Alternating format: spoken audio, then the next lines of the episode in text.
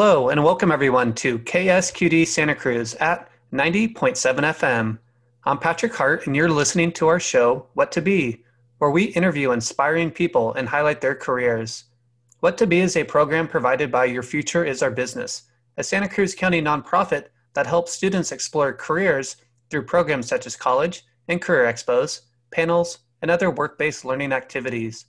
Please note that the views and opinions expressed in this program do not necessarily represent or reflect those of Natural Bridges Media or Your Future is Our Business. The information provided during this program does not reflect its career in its entirety. And today I have the pleasure to speak with Rowland Rebele, who's a journalist and entrepreneur. Hi, Rowland. Hi, Matt Patrick. Good to see you. Good to see you. Thank you very much for taking the time to do this interview. It's an honor. Rowland, would you please share with us your career journey in journalism and other and everything else that you do? Well, I wish I could say that I produced the paper for my neighborhood as a uh, as a as a preteen, but I didn't. I did work on my high school newspaper, and then I worked on my college paper, and that's what what uh, turned me on to journalism. And uh, I knew that I wanted to be a writer, a reporter, and uh, an editor. And I also knew, thanks to those experiences in high school and college, I knew that I also wanted to be a publisher. I wanted to own a little newspaper. This was back in 1947 when things were, you know, it was long before the internet, and uh, everything was uh, was on paper, and not on the internet. We didn't know about the internet in those days. Well, at least the average guy didn't know about internet in those days. And I worked on uh, as I I worked as a summer intern at a couple of different newspapers in California. One a daily paper, the San Francisco Chronicle, and the other one a small daily paper, more like a weekly paper, in Hanford, California, called the Hanford Sentinel. I had summer jobs at both those papers, and they solidified the interest that had been sparked by my time on my high school and college newspaper to continue working in journalism. But because I wanted to be a publisher, I felt I needed to also go to business school to learn about uh, marketing and accounting and business practices that uh, helped you become a successful businessman, making a profit in your business so that you could continue it and grow it. And that's what I did. And I was in the Navy also because it was the Korean War time. And that also got me some extra funding from the GI Bill of Rights for my business school uh, time after college.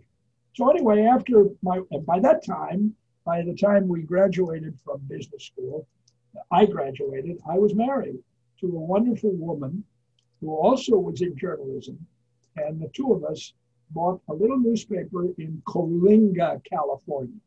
And we put all of our savings into it, plus some money my dad owned, uh, loaned me.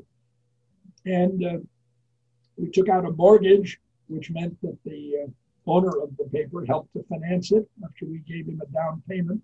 And we successfully operated that paper in Coalinga for four years. And we made some money on that deal. I was able to pay back my dad and have enough to join with another partner who also was a journalist with publishing ambitions to buy a larger group of weekly papers in uh, San Diego County in Chula Vista, National City, and Imperial Beach. And we operated those papers very successfully for 20 years. And that made us a good, good deal of money. And so we turned around and invested those funds in a group of in other individual weekly papers all over the country. There were six of them actually. And uh, also I invested part of that, uh, the, the money we made in the sale of our papers in San Diego County in uh, other non-newspaper investments because I knew something about business thanks to my business school education and my time both in Coalinga and in San Diego County. And I was able to make some successful investments, some that were not successful, but some that were. And uh, so as we continued in our journalism career, uh, the money grew, thank goodness, thanks to our economy and thanks to having made some good investments and thanks to the success of the, those six smaller papers that we purchased after selling the San Diego papers. So I come to the point where I retire uh, after we sold our last uh, newspaper in 2003, which was what? I was at that time, I was 73 years old. I was born in 1930. We sold the last paper in 2003. So at that point, I said, I've got to start giving this money that I've made back because we had three kids. They were all doing well. They were all had their jobs and their families, some of them, and they were doing well. And so we decided to give it all back. And we've done that ever since that time. And even before that, uh, we began giving it back to the community in all kinds of ways. Uh, how do you give it back? Well, you start internship programs for aspiring journalists at places like Cabrillo College and Stanford University. Uh, you also give it back to uh, to work with the homeless in your community. We, Pat and I, my wife and I, were the chief funders of the Homeless Services Center in uh, in Santa Cruz, and we were the chief funders behind the building of the Rebele Family Shelter, which is a shelter for approximately uh, 90 folks who are homeless, about 30 families, 30 to 35 families, plus their kids, which sums to about 90 people who stay at the family shelter for up to six months or a little bit longer if necessary while they get their lives together and decide on their next move and hopefully get into housing, get into permanent housing. So we do a lot of that kind of work, which is really a great payoff. Journalism was fun. We loved it but giving back to the community through investing in things like the Homeless Service Center, University of California at Santa Cruz, and Cabrillo College, and music, which we love. We're funders of the Santa Cruz Symphony, which we really enjoy. Uh, we're funders of uh, education, not only uh, UCSC but, and, and Cabrillo, but also uh, our various districts in Santa Cruz and Watsonville. And then we've been active in our church as well. We give back through our church, which does a lot of community work too. So what I said, what I say to Patrick, and what I say to anybody who says to me, "What's your biggest turn on in life? What really turns you on?" And I'd say it's giving back. I'd say giving back is a very joyful thing. Knowing that you're helping other people who need it, who deserve it, who are going to do their part to improve their lives uh, is is a wonderful feeling, and I can't tell you how how how joyful that makes both my wife and I feel with what we've been able to give back to the community. So oh. that's pretty much my story, Patrick. Uh, if you have any more questions, I'll be Oh, Rowland, I just want to thank you so much. You're a real treasure to our community, and you do so much. You and your wife, your foundations, and personally, I just want to thank you, uh, and I'm very grateful to you and to the Cabrillo Foundation. I benefited from two of the the paid internships at Cabrillo. That's shown me that maybe I can make a career in being a journalist. And it seems like a constant theme in your life between whether you're being a journalist and writing and trying to help the community or what you do now is that you just want to help as much as you can. I think that's so beautiful. So thank you very much for all that you do. That's right. That's right. That's, that says it very well, Patrick. I'm certainly open to all requests, all uh, all needs that exist out there, and I have to say that I, uh, I we don't give uh, foolishly. In other words, we we try to make our gifts multiply in the lives of those we've given to. In other words, be successful. And, and that's important. That's very important. You want to see the gifts that you give, whether to education, to internships, to healthcare, to homeless services work, to the church through its work. You want to make sure that those gifts really do what the people who are administering those gifts uh, say they'll do. So I do demand accountability from the people that I give to. I think that's very important.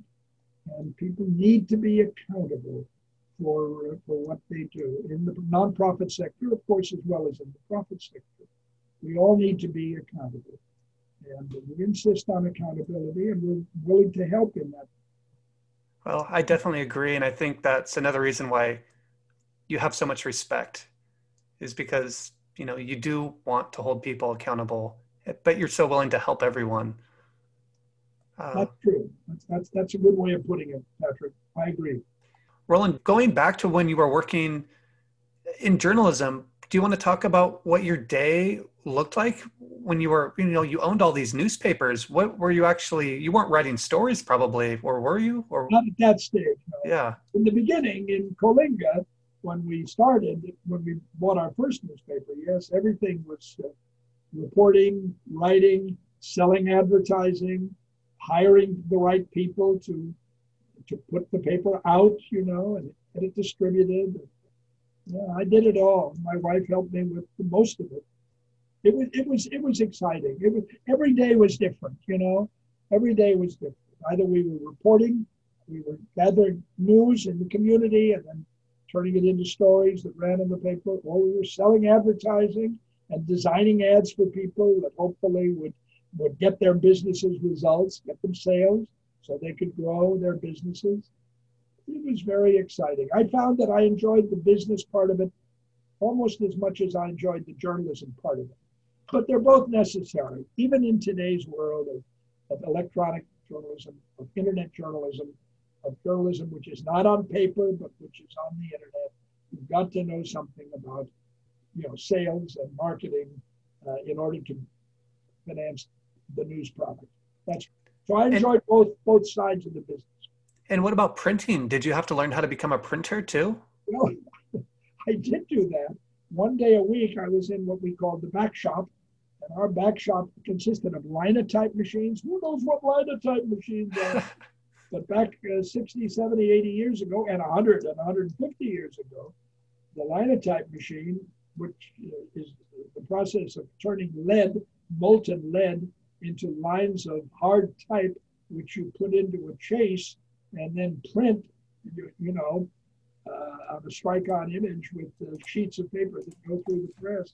That's what we used to do. And I, I one day a week, I'd go in the back shop and I'd put together stories and ads uh, on the chase in this hot type, these columns of type, pieces of type, put them together, and then we would uh, make a proof, read the proof, and make sure that things made sense, that the headlines went with the right stories, and the ads went in the place they were supposed to go, you know, and all that sort of thing. Yeah, it's quite a process, probably. Pardon?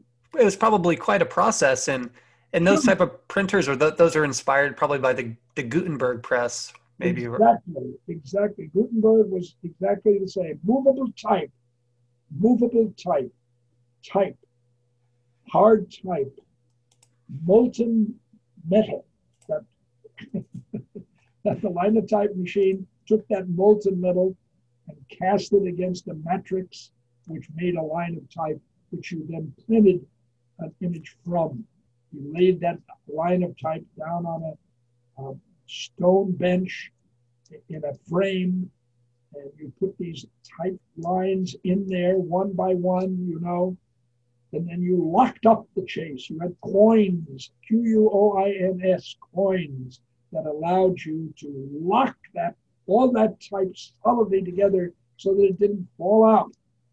When you carried that uh, or wheeled that chase over to the bed of the press, and you slid that chase, uh, which was the, uh, the page in type, onto the bed of the press and you added three more pages and put them all together, and then you. Uh, you it's it's really cool, but it's very involved. It's very involved. It was a it was a huge process, but you know it was fun. It was it was really really fun. Rowland, may I ask you, where do you see the future in the direction of where journalism is going these days? Well, I think the future is is wonderful. And the reason I say that, Patrick, is that in a free society, in a democratic society such as we have, and such as many countries are and more aspire to, in a democratic country, a democratic society, the free press is crucial. And that's what journalism is all about. It's all about the free press. It's all about reporting accurately and passing that information on to the public so that when they vote, you know, as a democracy, we vote for our representatives, our, our congressmen, our senators, our president. When you vote, you vote intelligently because you've been informed of the truth by the free press. Let me repeat that. You are informed by a free press as to what's going on in the world and how you ought to shape your vote. That's the goal of the free press. Yes, not by opinion, but on fact, right? Fact, fact based press. Now, I know, and you know, and all of us know, that there are a lot of social media out there that are passing out and passing on information that is not true, information that is opinion, that's not fact. And it's so important that students learn to separate fact from fiction and learn how to trace stories that they read in the press through various sources that are available to make sure that what they're reading has a science as a fact-based underpinning. And that's very, very important. That's Agreed. what editing is all about. Good editors try to make sure that the reporting that they're given in stories, and pictures, and features, and that sort of thing is fact-based, has basis in truth. Yeah. It's labeled as fiction. I mean, we all love fiction. We love novels that, that spin tales that are uh, made of whole cloth, but not of fact. And that's fine, so long as it's labeled properly. But a newspaper or a news medium or a blog or anything that's out there that pretends to be a news product needs to be fact based. Rowland, in your successful career, what skills do you think benefited you the most in everything that you've done and continue to do? Well, I think that in the journalism side of my career, I think uh, studying history, studying civics, political science, government, all of those classes that I took in college were very important to know how government operates, both in a free society and in a society that's not free. learning world history about governments, different governments, comparative governments. I think that's very helpful. And then studying journalism, which uh, is, gives you some hands on practice in writing stories and in gathering facts and, and being able to put those facts on paper in a readable, interesting manner. I think those those things were key in my case. I mean, I realized that as you want to be a science journalist, Patrick, also some education in science would be valuable in biology, geology, physics, chemistry, that sort of thing. Those are important for somebody who wants to go into science writing, science journalism, but then having an overlay of journalism on top of the science courses Uh, it seems to me is very important. You want to be able to translate what you what you learn in in science to the public through meaningful, understandable, clear English that's well written, and that's where the journalism side comes into play. For those who are just tuning in, you're listening to the What to Be show at KSQD Santa Cruz 90.7 FM. I'm Patrick Hart, and I'm speaking with Rowland Rebele, who's a successful journalist and entrepreneur. Rowland, would you mind sharing what what is a common misconception do you think that journalists have? Well, that they get it wrong. People are are uh, constantly criticizing journalists, I think, for getting it wrong. In other words, for reporting a story, writing a story about an event whether it's a, a car crash or a, uh, a murder or a city council meeting or whatever happens to be. And people will say, oh boy, you really got it wrong. Well, the fact of the matter is that uh, uh, we do get it wrong sometimes. But, you know, if the essence of the story, whatever it is, if the essence of the story is not only fact based, but true, and takes into account what really happened at the meeting or what really happened in the court case or what really happened in the car crash. If, if that's if the essence of the story is true, some of the details are perhaps less important and people see things differently. And reporters are no different than the average guy. You know, a reporter can see something and hear something and, and, and be able to report it in a way that may be slightly different from a, a bystander who was there who saw the crash or heard the interview or whatever, said, no, no, I heard such and such. Well, that's true. That really happens. So journalism is not perfect. Absolutely not. And we know that. And sometimes if we make an egregious error, if we've lost the sense of the story, the overall sense of whatever it is we're reporting, then we need to correct it. Correct it in print, in our blog, in our internet news product, whatever it is that in our radio show, whatever it is, when we got it wrong, we need to talk about why we got we need to correct it. We need to get it right and not uh, keep it because we all make mistakes and that journalists make them too and they make a lot of them. There's no question about that. But yeah. you constantly strive for an overall reporting of the news that is correct that is essentially correct. It may be wrong in some of the details, but it's essentially correct. And if you don't achieve that, you need to correct it. And thank goodness there are a lot of people out there, we call them gadflies. They read stories very carefully and they listen to radio reports very carefully, and they're quick to say, hey, you got such and such wrong. Well, then it's up to the journalist or the editor of the journalist to do some fact checking and say, did we get it wrong? Or is the is the reader right or the listener right or did we get it right? And then if we got it wrong we need to correct it. Okay. i don't know if that, if that helps to explain it Patrick. oh it does. But what was the term you used for people who are looking over the stories closely? Gadflies. I haven't heard that. That's awesome. George bernard shaw developed that word gadfly.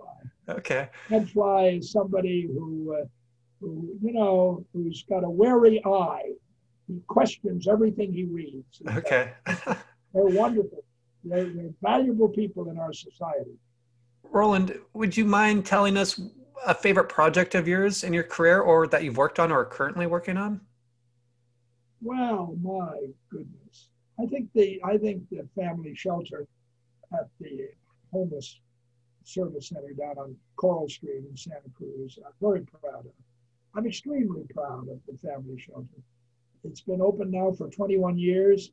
Uh, as I pointed out earlier, we serve an average of between 70 and 90 people who are homeless for, for up to six months and sometimes a little longer, sometimes a little less. It depends upon when they're ready to get out and get housing and or get a job or get whatever they need in order to move forward out of homelessness and into housing. Uh, I think I'm very proud of that. I'm very proud of that we not only made the major gift for that building, which cost a little over $5 million, but we also uh, solicited funds from others in the community who we knew to help fund it. And we, we were able to get the funding. And I have to say that it was all private money. It was all money from individuals and from foundations and uh, essentially private sources. It was not built with government money, although the, uh, homeless, uh, the, the Rebele Family Shelter down on Coral Street does sit on city property. Uh, so the city of Santa Cruz and the county both had a hand in it, but uh, but it was essentially a privately financed uh, project for the public good. Of course, everybody can use it. Everybody can. Everybody who's homeless at, you know, has a family can uh, apply for housing there temporary housing, uh, which provides everything, incidentally meals, babysitting, everything, health care, the whole works. So that when you're there as a homeless person, you can concentrate on your issues. And your issues may be education, you need more education. Maybe it means getting a job. And certainly it probably means getting a permanent place to live. And you can concentrate on those things for a, a minimum of six months, longer if necessary, and uh, to find to find a way through your homelessness in the housing. That's that, that's the project, Patrick. I think that gives me the most pleasure. Well, it, it's so beautiful, Rowland. And I can't, I can only imagine what a joy it must be to be able to be in a position where you can give that to our community. It, it's joyful. It's absolutely joyful. It's absolutely joyful. Rowland, what advice or resources can you give to aspiring journalists?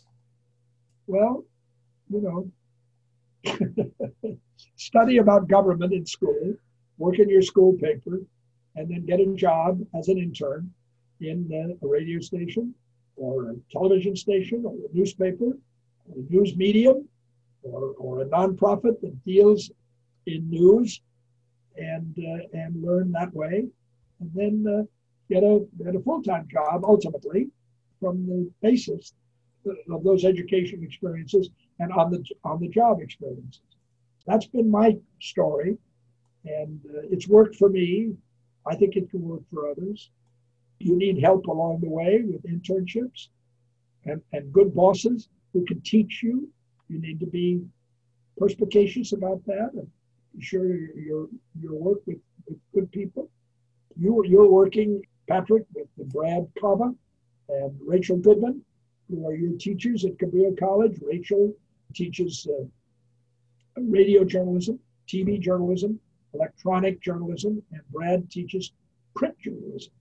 And they're both uh, wonderful careers that I've loved and have made my life and made my made my success. And uh, I think that's a good way to go. Agreed. I'm very grateful to them both. I think they're amazing journalists and just very good people. Very good mentors. You're very fortunate to have. Rowland, what advice could you give to someone who is unsure about their career path? Just keep exploring, keep looking, keep keep talking to people in different careers to find out what they do and what they like about it, what turns them off in their day. And not all journalists. Talk to talk to people who are in government. Talk to people who are uh, who are in in the trades. Talk to plumbers. Talk to carpenters. You know, talk to people who are building houses. Say, what do you like about what you're doing? Yeah. Talk to uh, to all kinds of people who are doing things that kind of turn you on that you think you might like. Talk to auto mechanic. Talk to the guy who repairs your car. Well, Rowland, thank you so much again. And is there anything that you want to leave us with? Any parting words? uh, don't give up. Don't give up. Stay the course. Keep looking. Keep investigating. Decide on something that you really like.